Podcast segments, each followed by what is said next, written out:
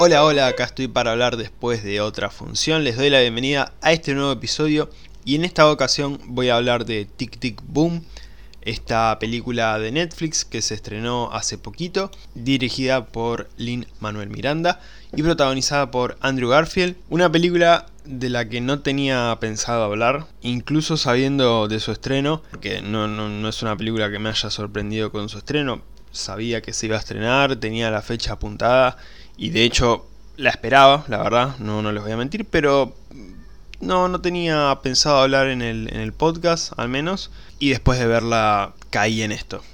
Inevitablemente tengo que hablar de esta película. Algo, no sé si va a ser mucho, si va a ser poco, pero ya le dediqué una reseña en Medium. Pueden ir al link abajo en la descripción a verla. Voy a dedicarle un post en el feed en mi Instagram personal. Si todo sale bien hoy mismo, cuando estén escuchando esto, un poquito después de que estén escuchando esto, va a estar la reseña en mi Instagram. Así que bueno, la voy a dejar en la descripción de este episodio también, así la van a leer si quieren. Al menos entre todo eso complementar todo lo que pienso de esta película y acá poder hablar de ella.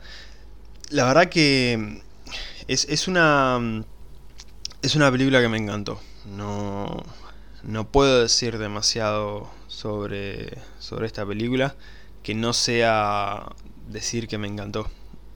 Porque realmente es, es hermosa, es hermosa. Me pasa algo con el tema de la calificación.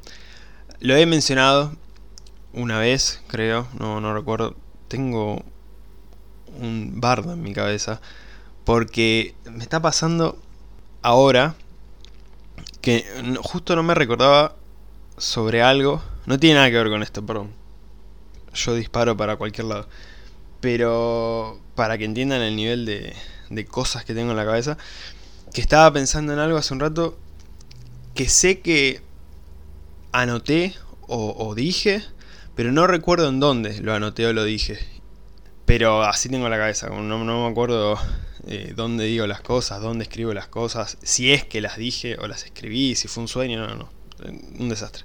Pero bueno, volviendo a lo que estaba hablando sobre la calificación, tengo un tema porque, ya la voy a decir al final la calificación, eh, pero es raro porque justamente esto era lo que yo había mencionado, estoy casi seguro que lo mencioné en el podcast, lo de que la calificación en realidad no importa, o sea, yo lo hago más como una cuestión de ordenar y, de más o menos encasillar en algún punto a las películas y después me gusta eso de armar las listas, hace poco publiqué cómo iba la lista con las mejores películas del año, es como que a mí me gustan esas pelotudeces, pero no hay que darle importancia, o sea, así como mencioné en un momento, bueno, Rotten Tomatoes, que se vaya a cagar, no hay que darle importancia a, a lo que dicen y bueno, todo eso. Acá pasa lo mismo, o sea, yo califico las películas, pero porque me gusta armar el póster, ponerle un puntaje y la reseña y todo eso, pero bueno, no es que hay que darle muchísima importancia a eso.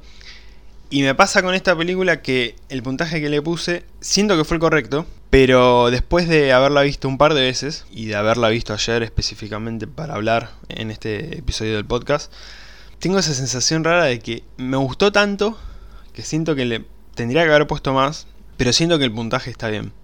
Es raro, me pasa algunas veces con algunas películas de sentir, mmm, era para más, pero está bien igual. Es como que no es que me arrepiento y pienso, tendría que haber sido más realmente. No, y, y, también al revés, o sea, para abajo, pero generalmente me pasa más cuando es para arriba.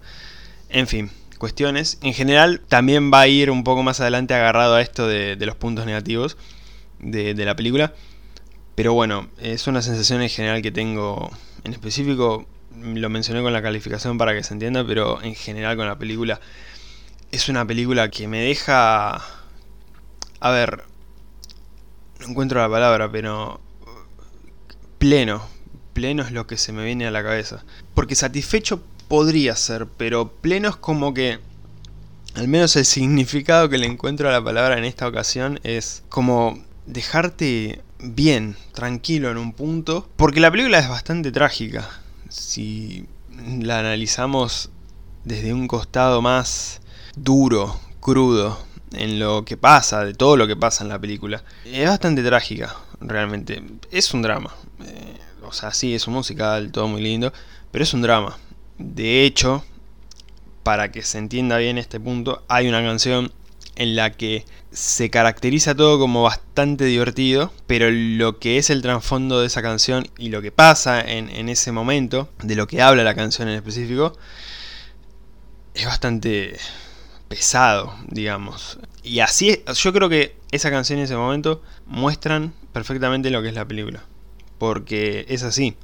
O sea, por más cosas buenas que se quieran mostrar o por más colorido que se muestre todo en algún momento, la película es, trágica. Es algo trágico y no, no significa que sea triste. Porque sí hay momentos buenos, pero eh, realmente es trágico. Me quedo pleno después de, la película porque sí, es todo trágico, pero yo creo que resume muy bien lo que es la vida. Es, esto. Yo creo que lo mencioné en mi primera reseña, apenas la terminé de ver. E, esas reseñas viscerales, esas que salen de adentro, como la primera impresión cuando, salgo del cine o cuando termino de ver una película en casa, lo que escribo ahí en Instagram, que después va a Letterboxd también, esa primera reseña, es como lo primero que me quedó. Y recuerdo que lo primero que puse fue, lo voy a buscar para no fallar, pero estoy casi seguro que lo primero que puse fue la primera frase, tan real que duele o algo así. Sí, ahí, literal, tan real que duele. Y seguí, la voy a leer completa esa frase pero a la vez te alienta mucho a seguir a pesar de todo. Así, la primera frase de, de mi primera reseña después de ver esta película, la primera vez, obviamente. Y es así, como es la vida, o sea, esta, esta película te muestra lo cruel y lo trágica que puede ser la vida, pero sus buenos momentos. Y también sus cosas buenas, porque yo creo que lo que deja como gran enseñanza esta película, además de no bajar los brazos y seguir con lo tuyo, es realmente lo que la vida es. O sea, la vida es esto. ¿Querés definir la vida? Es esta película. Es lo que le pasó a, Jonathan Larson. Obviamente no significa que el final de, de tu vida tenga que ser así también. Pero también te muestra lo inevitable y lo impredecible que puede ser todo en un punto. Porque ya me voy a meter con spoilers. A ver, si conocen la historia de Jonathan Larson, no hay muchos spoilers, pero igualmente si no vieron la película no los quiero meter en eso, así que eh, ya lo voy a mencionar con spoilers, pero es así, o sea, realmente es así y eso me, me, encantó. No voy a decir que me enamoró, como sí me pasó con otra película que vi hace poco. Todavía no voy a hablar de esa película, la voy a dejar para un poquito más adelante, ya 2022, ya, ya estamos ahí, 2022, ya te estamos alcanzando.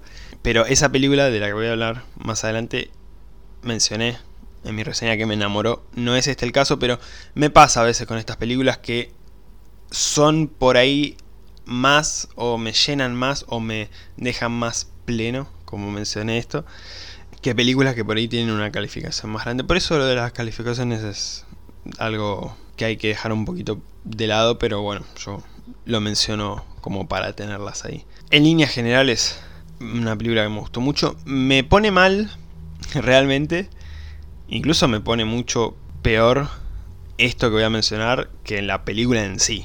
Porque la película es para dejarte tirado en el piso llorando. Pero esto que voy a mencionar me pone mucho peor. Que es el tema de que esta película no haya estado entre las más vistas de Netflix. Realmente. Y el otro día veía en una nota de no sé qué página, qué portal de noticias, no, la verdad no, no lo recuerdo, pero me aparecía en Google una noticia y el título mencionaba una de las mejores películas del año, que no es de las más vistas en Netflix, no recuerdo bien el título, pero generalmente son títulos de mierda, clickbait, que te hacen entrar para tener un contenido completamente vacío que no te dice nada nuevo y nada interesante. Y ni siquiera entré, creo, a esa noticia, no, no recuerdo, pero ese título, perfecto, porque realmente es algo triste, porque es una película excelente. Es genial esta película. Y que no esté entre las más vistas de Netflix y que haya cosas mm, raras ahí entre lo más visto. Hay cosas buenas, pero hay cosas... Mmm, esto que hace ahí. Y nunca estuvo, creo que desde que se estrenó nunca estuvo entre las 10 más vistas. Vieron que pueden entrar a Netflix y les aparece e-, ese ranking de las más vistas entre películas, series, todo lo que hay en Netflix y nunca estuvo, nunca llegó a estar, al menos en el puesto 10, ahí, o sea, entre lo más visto y no, no estuvo nunca, al menos en Argentina, no sé si me están escuchando de otro lado, por ahí en sus países estuvo entre lo más visto, pero acá no, y la verdad que es, es triste, es triste, porque es una de las mejores películas del año, lejos, y seguramente esto se ve a kilómetros, si Andrew Garfield llega a estar nominado en la temporada de premios a varios premios, pero en específico al más popular, que es el Oscar, si llega a estar nominado, que es muy probable, ahí sí, toda la gente, oh, vamos a ver la actuación de Andrew Garfield en Netflix, sí, y es como que, bueno, no me molesta, o sea, mejor, la gente va a poder disfrutar de esta película. Pero no es necesario a veces tener que guiarse por los premios y, ah, mira, ahora nos damos cuenta de que existe esto. Porque además no es una película oculta, abajo de una piedra, indie completamente, que tenés que buscarla en internet y matarte buscando y encontrar los subtítulos en otra página y buscar más y buscar más. No, está en Netflix y además es popular, o sea, no digo que es una locura, es un tanque de Hollywood, pero es bastante conocida. Hay gente que sabe de esta película. Entonces, no entiendo, a veces no entiendo cómo funciona esto, pero bueno, espero que ya sea por el mal camino que es por una nominación, que no es el hecho de la nominación, sino que por eso terminen cayendo en, ver esta película, la vean, por lo menos, para que no se pierdan esta película, porque realmente es una película que vale la pena ver y que deja una enseñanza. Em, clara, sencilla y que viene de la vida real. Eso es lo más lindo, porque esto pasó y es un empujoncito para seguir. Yo creo que terminás de ver esta película y a mí me pasó y ya, ya lo voy a mencionar, es un empujoncito que te dan y te, te alienta a seguir, porque realmente es eso. Yo al menos lo sentí así y por eso me, me gustó tanto esta película.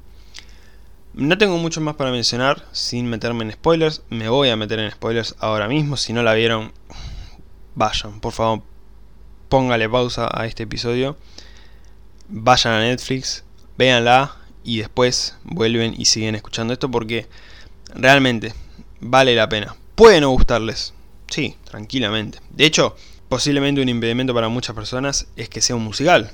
Hay mucha gente a la que no le gusta que las personas canten por todo. Y los entiendo, yo estaba en ese lado en un momento de mi vida. La La Land me hizo cambiar de parecer. Pero no, antes de La La Land me gustaba mucho High School Musical. En algún momento voy a hablar de High School Musical.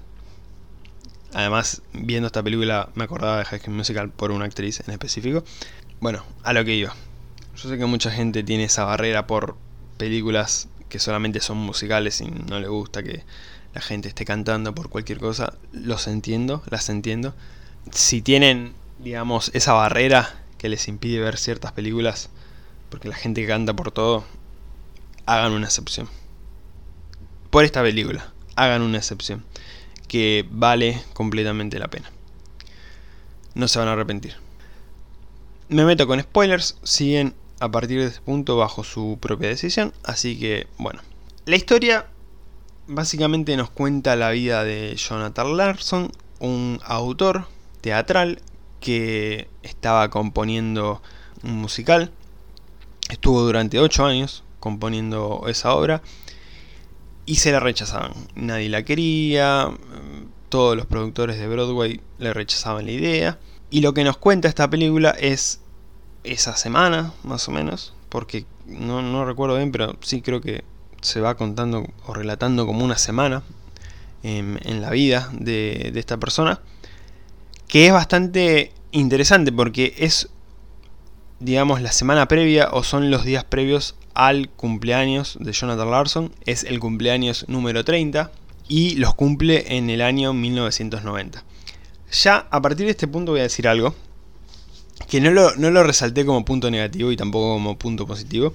Tendría que estar entre los puntos positivos claramente, pero ahora me acordé que dije lo de 1990 y no lo quiero dejar pasar. Me encanta que no hayan hecho lo típico que ya en este último tiempo se convirtió en algo insoportable con los 90, con los 80, de mostrar que estamos en los 90 y en los 80. Como hacer una película ambientada en los 90 y un montón de cosas representativas de los 90 y en un punto, o sea, no digo que esté mal, pero en un punto ya...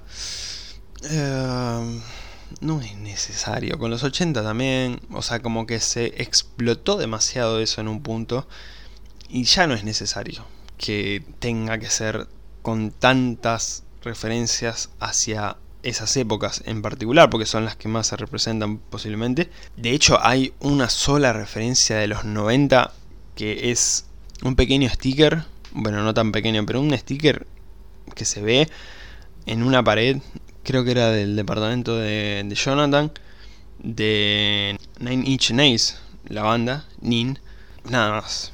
O sea, no, no, no hay gente con remeras de Nirvana o de Pearl Jam o no sé, un montón de esas cosas que siempre abundan en este tipo de, de películas. Y eso me gustó. Se menciona en un momento en TV, se hace como una referencia a lo que era la época esa de los videos musicales cuando tenemos esta canción de rap, pero tampoco tenemos tantas, tantas referencias y eso me gustó.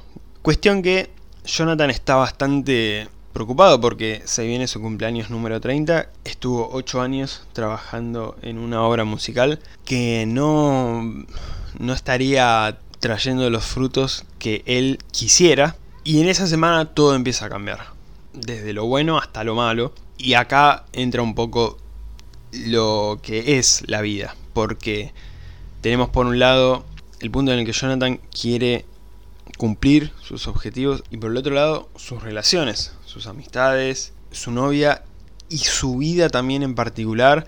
Esto de estar en quiebra, de estar desempleado, de dedicarse a tiempo completo prácticamente a sus sueños y chocarse con la realidad de que a veces cumplir tus sueños significa también tener que estar dedicado en gran parte a un trabajo o a algo que no querés.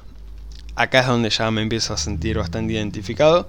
Y es esto, es la vida, 100%. Yo creo que esta película lo representa demasiado bien. Todo desde de los momentos, como mencionaba anteriormente, buenos hasta los momentos malos, muy bien representado y creo que justamente sentirse representado con esta película no es tan difícil.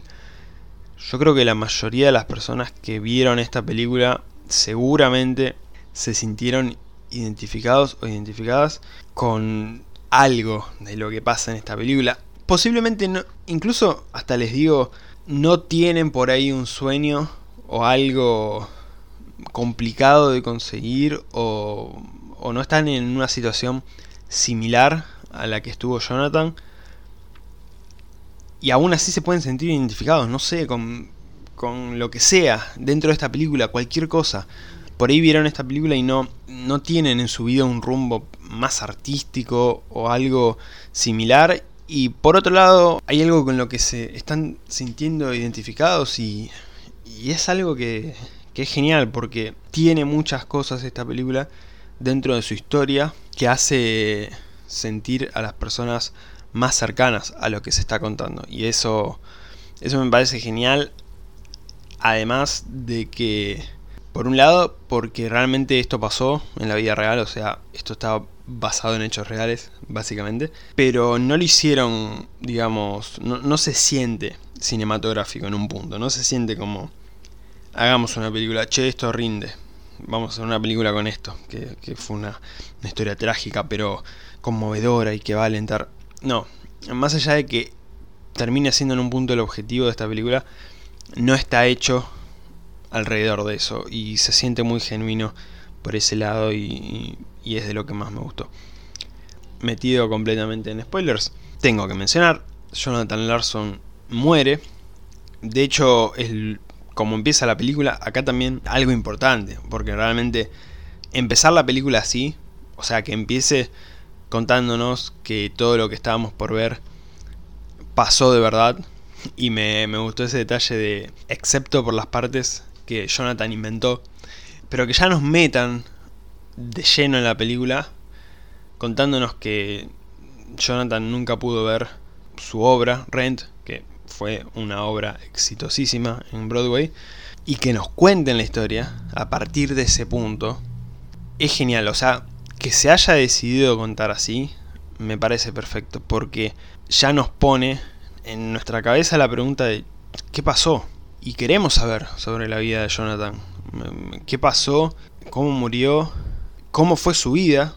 porque ¿por qué se está haciendo una película de esta persona? O sea, nos pone ya en un lugar de, querer realmente ver esta película y además empieza con la primera canción que junto con la presentación, digamos, hacen un combo excelente de lo que queremos ver realmente. En esa primera canción mm, se resume todo, un poco la vida de, Jonathan, em, todo lo que él espera, este conflicto interno que tiene de ya estoy por cumplir 30 años y no logré nada, esta comparación que existe en muchos momentos con otras personas que a su edad ya hicieron algo más que él o mucho más que él para ese momento. Ahí también otro punto de identificación, pero increíble. Realmente en los últimos años me he comparado tanto con tantas personas que creo que perdí la cuenta. Ahora por suerte no lo hago tanto, pero es algo bastante complicado. Es complicado, realmente, y me sentí tan identificado al verlo, comparándose con tantas personas. Y lo de la edad también, a ver, a mí no me pasa tanto, no, no me cruza tanto eso. Pero bueno, en un punto sí, siento que, que me choca y, y no, no puede ser algo que pase desapercibido, porque realmente el tiempo corre. Y también el mensaje es en un punto no desesperarse, porque de hecho su amigo en un momento se lo dice, cuando él se frustra más adelante porque su obra le gustó a muchas personas, pero quieren que escriba otra cosa porque era muy costosa para llevar a, a Broadway, incluso para llevar a otros lados y él enseguida quiere tirar toda la basura y dejar sus sueños de, ser un compositor y de ser un escritor para, musicales. Y su amigo le dice, cuando él se compara con alguien que, que a su edad ya estaba debutando en Broadway, le dice, che, o sea, no, no tenés por qué a esa edad hacer lo mismo. Podés esperar un poco más. Y eso es clave. Yo creo que es clave porque personalmente me tocó mucho, pero creo que en general a muchas personas les puede tocar y, es un mensaje importante porque yo siento que la edad no tiene por qué definir los logros porque una persona a los 22 años ya haya terminado dos carreras y ya esté viviendo sola, por poner un ejemplo, no significa que vos a los 22 años tengas que estar en el mismo lugar. A veces por cuestiones de la vida, por lo que sea, los tiempos se terminan retrasando, terminás llegando un poco más tarde a donde pensabas llegar 5 años atrás, pero eso no significa que sea tiempo perdido en un punto. Probablemente hayas acumulado experiencia y hayas tenido una vida más nutrida. No precisamente con cosas buenas, por ahí. Pero es experiencia. Y yo creo que eso al menos lo interpreté así y me llegó de manera muy, muy directa. Es una película que me pegó, me pegó bastante, por varias cuestiones, ya al menos detallé algunas y hay algunas más que también me pegaron bastante, pero bueno, esa presentación es, es genial, realmente genial. Las canciones en general se llevan muy bien para, para lo que es la película, porque claro, nos van mostrando mediante este monólogo que, es Tic Tic Boom, que es este musical creado también por Jonathan Larson antes de Rent, que es el que se nos muestra en la película. O sea, todo ese monólogo que vemos desde que él entra al escenario, empieza a tocar el piano y todo eso con, la banda, es Tic Tic Boom, que es la obra que se nos presenta en, esta película y digamos lo que cuenta más o menos sobre su vida y por eso las canciones están tan bien identificadas con la historia. Y hay varios casos. El que mencionaba antes de meterme con spoilers era el de la canción Therapy, que interpretan Andrew Garfield y Vanessa, la de High School Musical. Justamente esa canción posiblemente sea la más representativa. O sea, tenemos esta canción que es un momento, digamos, divertido, pero nos está relatando una situación bastante, no sé si trágica, pero complicada, como es siempre una discusión con, una pareja.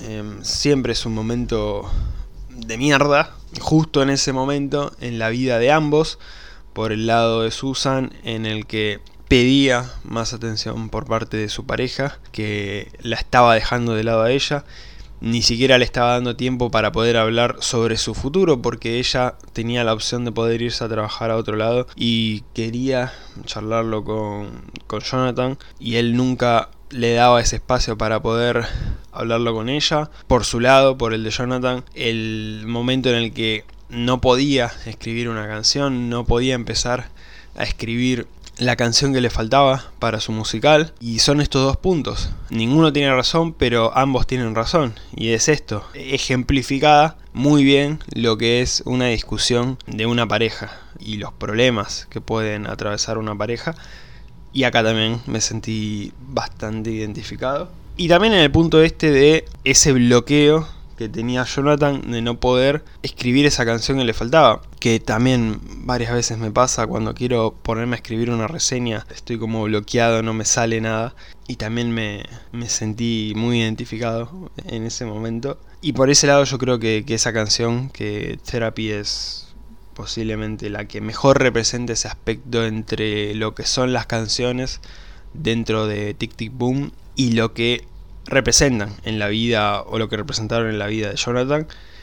Y la que más me gustó en un aspecto, digamos, más artístico si se quiere, fue No More, que la interpretan Robin de Jesús, Michael en la película, amigo de Jonathan, y también Jonathan, Andrew Garfield. Lo que me gustó de esta canción, además es que es una muy buena canción, es el hecho de cómo se va representando la música con los momentos de la canción. La música más pesada de rock representa los momentos en los que ellos vivieron en su departamento, que es bastante precario y todo muy, digamos, atado con alambre, si se quiere. Y después la música más melódica y más, y más tranquila, representando este lugar nuevo al que Michael se estaba por mudar. Y nada, me gustó mucho, o sea, artísticamente es un momento muy bueno de la película. Y otra canción que me gustó bastante también por este aspecto de mostrarnos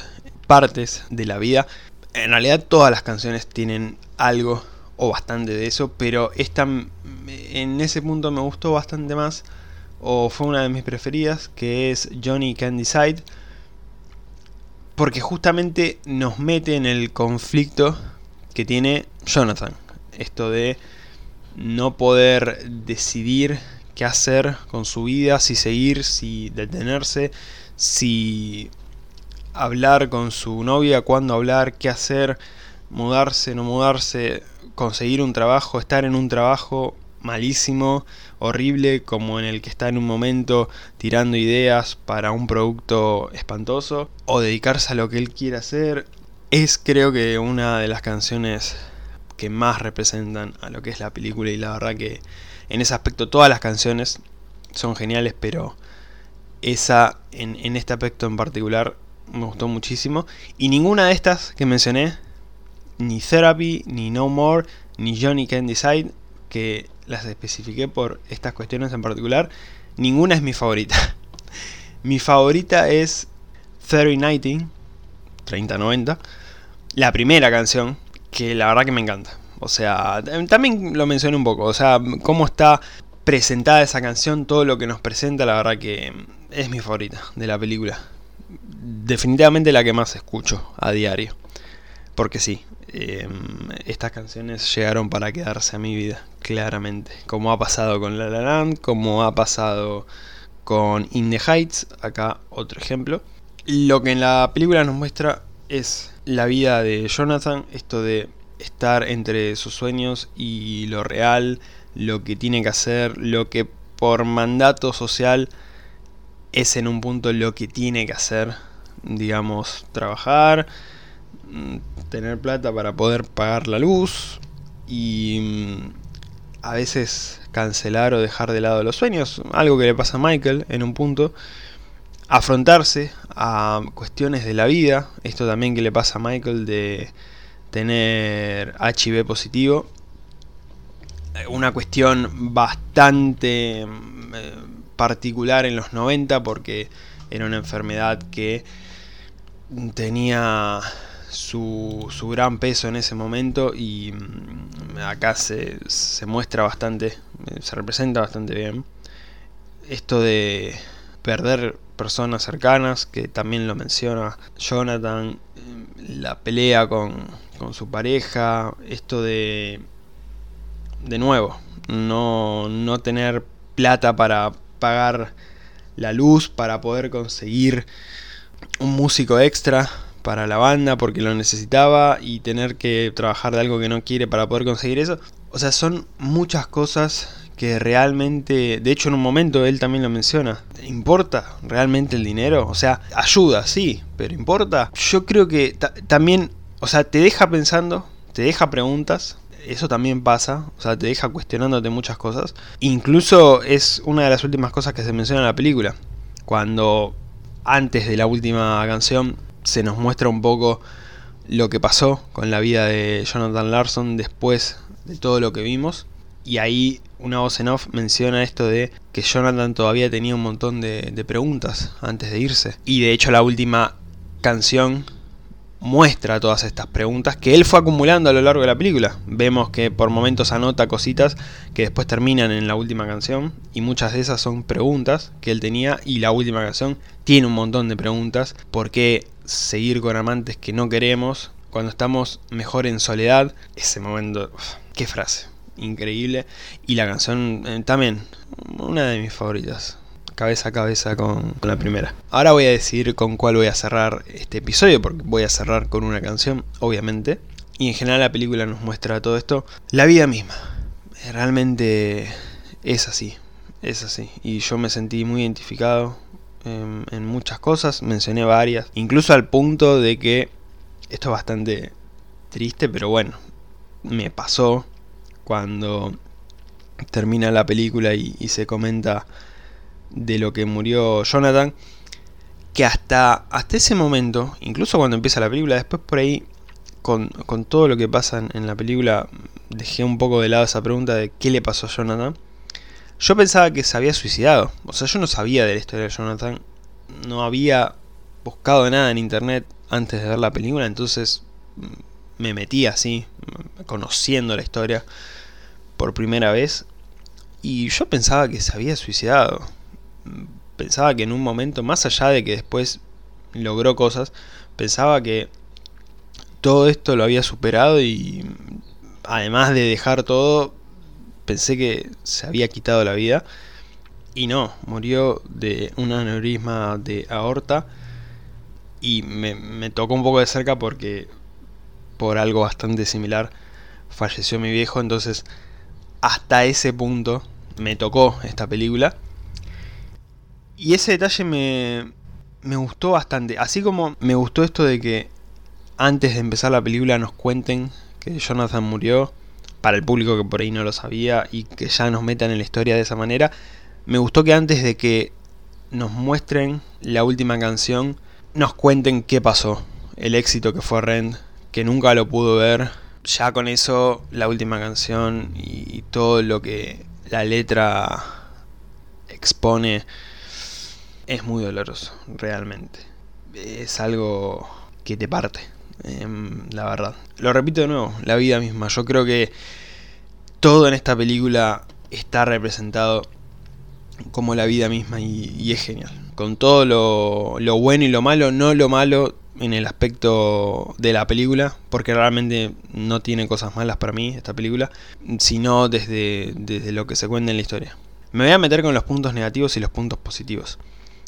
No me voy a meter mucho con eso porque ya me metí bastante con la historia y últimamente no lo estaba haciendo, pero al menos en esta película lo, lo sentía de esta manera, me tenía que meter un poco más en eso. Puntos negativos no hay. Yo no anoté ninguno.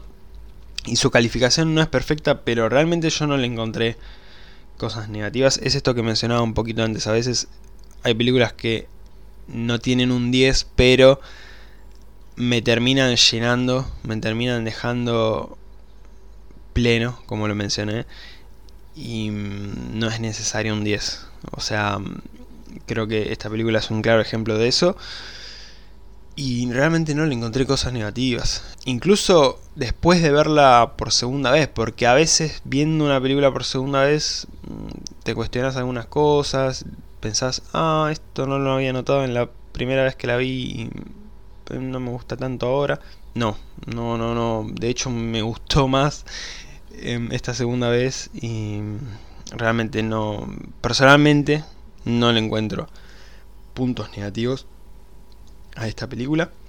Y puntos positivos, bueno, podría mencionar muchos, pero voy a mencionar cuatro puntos positivos en concreto. La historia, que es algo que ya detallé bastante y no me voy a meter demasiado en eso, pero creo que es una historia que está muy bien contada, está muy bien llevada a la pantalla y sirve como inspiración. Realmente esta historia sirve como inspiración, es genial. La verdad que me saco el sombrero, se llevó muy bien a, esta película y, sirve muchísimo. Realmente sirve muchísimo, yo creo que como inspiración y como ese empujoncito que se necesita para seguir a veces es genial, realmente genial. Las canciones.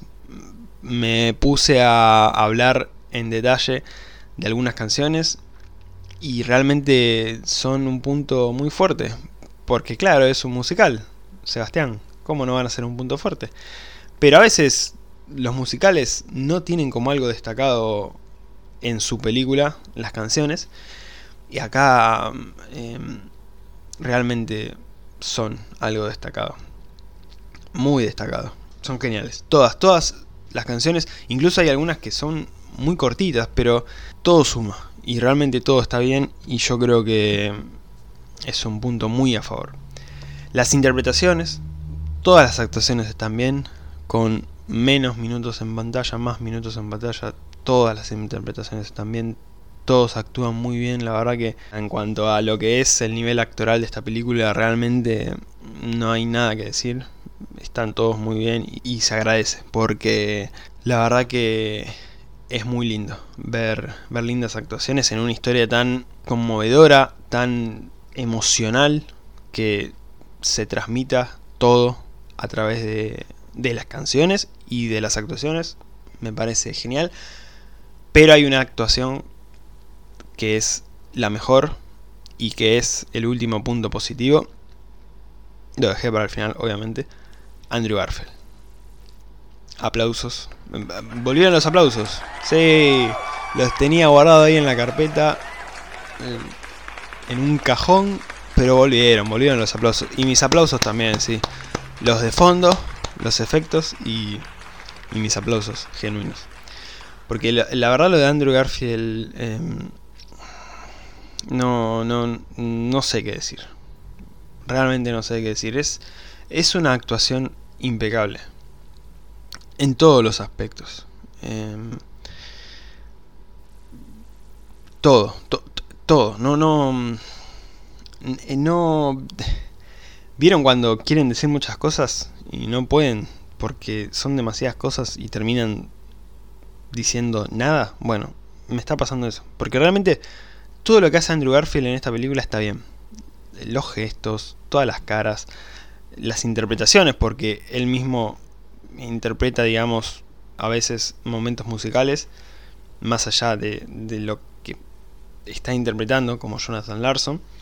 Su interpretación de Jonathan, eh, los momentos de drama, los momentos de comedia, los momentos buenos, los momentos malos, ese rango de pasar a estar mal, a estar bien, eh, en un nivel actoral es excelente. Realmente lo que hace Andrew en esta película, como mínimo, como mínimo, y lo mencioné esto en mi segunda reseña en Leatherbox, mínimo nominación a todos los premios, mínimo. tiene que estar ahí. O sea, tiene que estar ahí. Para mí, personalmente, la mejor actuación del año. Debería estar nominado en todos los premios que existan ahora y ahora que se viene la temporada de premios espero verlo ahí en todos lados. Y te estoy hablando a vos, Oscarcito. Ojo, porque hace poco, hace relativamente poco tuvimos, o tuve personalmente, esa gran decepción que fue no tener a Taron Egerton nominado al Oscar como mejor actor por Rocketman. Yo no sé qué se les cruzó por la cabeza al no meter a Taron por esa interpretación increíble. Y además, lo, peor es que ya sabía todo el mundo que iba a ganar Joaquin Phoenix por Joker. Era obvio.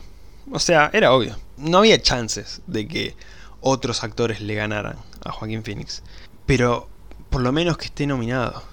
Creo que había estado nominado nada más en los Globos de Oro. Porque en los Globos de Oro se separa la comedia del drama, no, me acuerdo, además los Globos de Oro quedaron cancelados ahora, así que no sé qué onda con eso, pero creo que nada más ahí. Y si no me equivoco, si no me equivoco estuvo en los BAFTA, que son como los Oscar, pero de Inglaterra, y claro, eh, él es inglés, entonces era obvio que iba a estar, pero em, no, lo de los Oscar la verdad que fue... Fue una decepción. No, no, no tenerlo ahí yo, yo no entiendo cómo se, se les pasó. Sí, Taron estuvo nominado a los BAFTA de ese año. No lo entiendo, realmente. Y que se repita ese error con Andrew Garfield, yo creo que no veo más los Oscars, no los veo más. Porque realmente que, que ni siquiera esté nominado. Eh, te podría entender que Adam Driver no esté nominado por Annette. A mí me encantaría que esté nominado por Annette. Realmente me encantó su actuación en Annette. Pero sé que por ahí en la academia no van a ponerlo a Adam Driver por ese papel, incluso lo pondrían por House of Gucci y no por Annette. Y ahí te lo puedo entender, bueno, está bien, qué sé yo. A veces en los Oscar, a veces no, casi siempre a las películas un poco más independientes o que no son de tanto renombre las dejan un poco de lado, bueno, qué sé yo. Ahí te lo entiendo. Pero en este caso, no, ya mismo inicio una campaña. Hashtag quiero que nominen a Andrew Garfield. Oscar Careta. Oscarcito Careta. Porque la verdad que no, no, entiendo. Si no está nominado, no lo entiendo. Y ojalá que gane. Ojalá que gane. Eh, personalmente no encuentro otra actuación en este año que supere a lo que hizo Andrew Garfield. No la encuentro. No hay. Al menos hasta ahora. En esto que queda de 2021 no hay, no hay. Y realmente se lo merece. Ojalá, ojalá se lo gane. Porque al igual que las calificaciones, yo siento que los premios no sirven de mucho.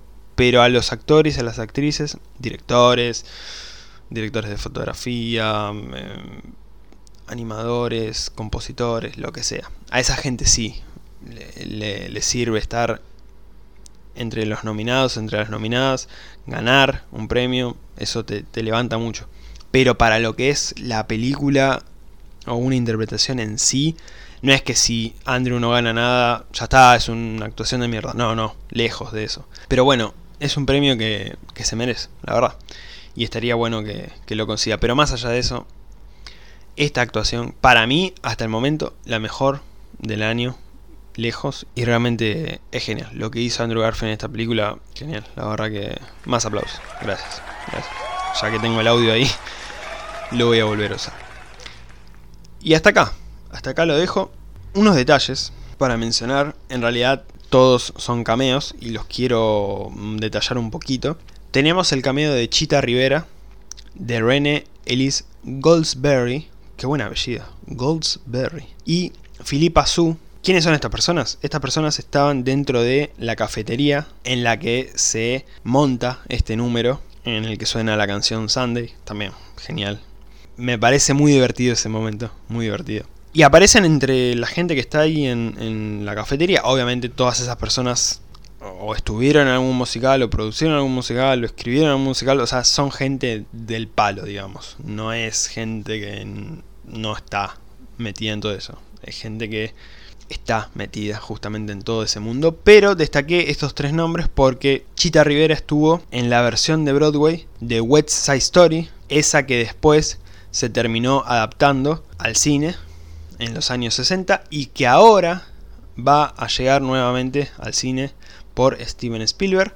Ella interpretó a Anita en esa versión de Broadway, la primera, o sea, cuando nació West Side Story.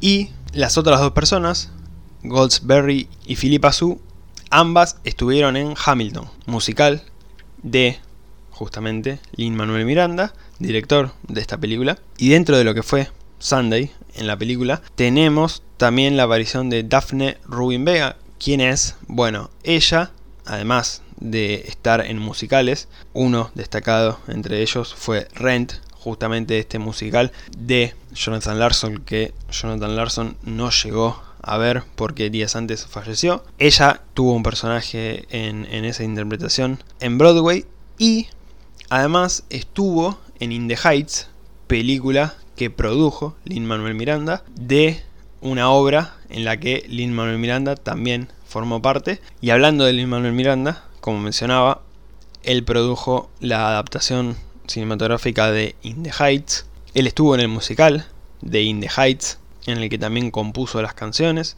Él no solamente dirigió Tic Tic Boom, sino que también estuvo en el musical de Tic Tic Boom y él estuvo en Hamilton.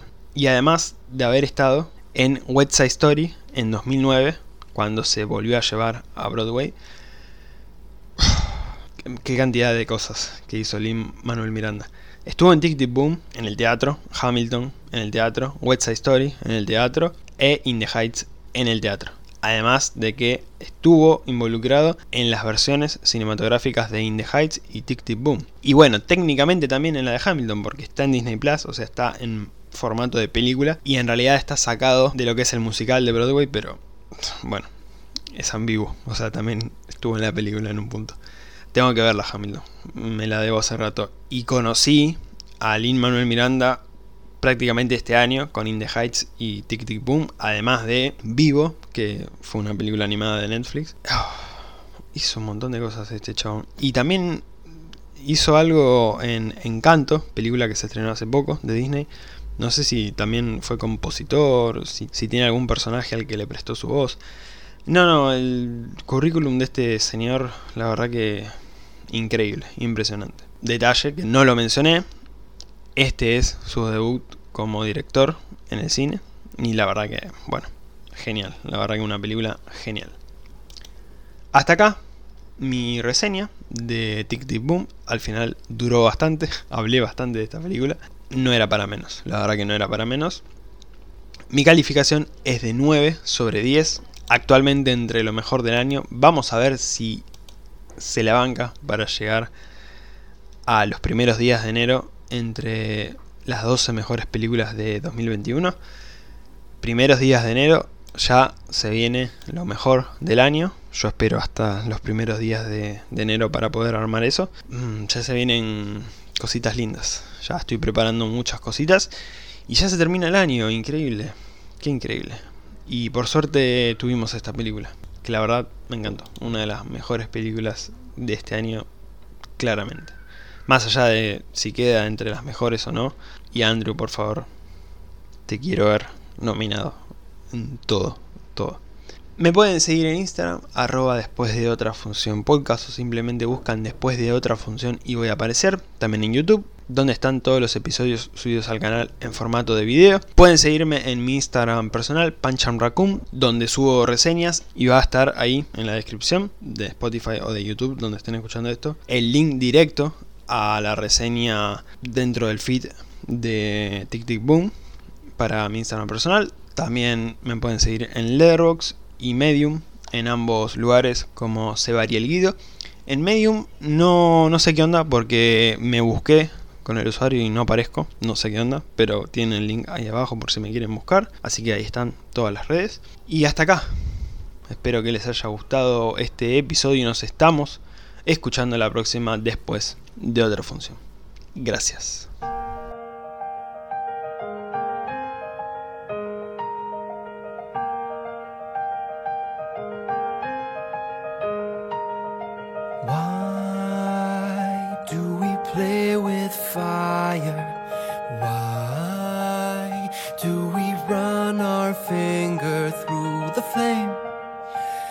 Why do we leave our hand on the stove?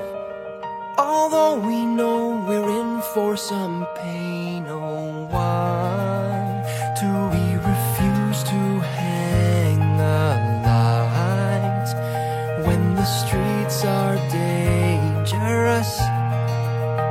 Why does it take an accident before the truth gets through? to us? Cages or wings? Which do you prefer? Ask the birds. Fear or love, baby, don't say the answer. Actions speak louder than.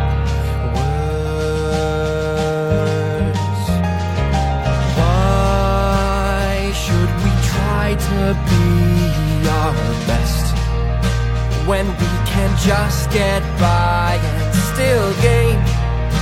Why do we nod our heads? Although we know the boss is wrong.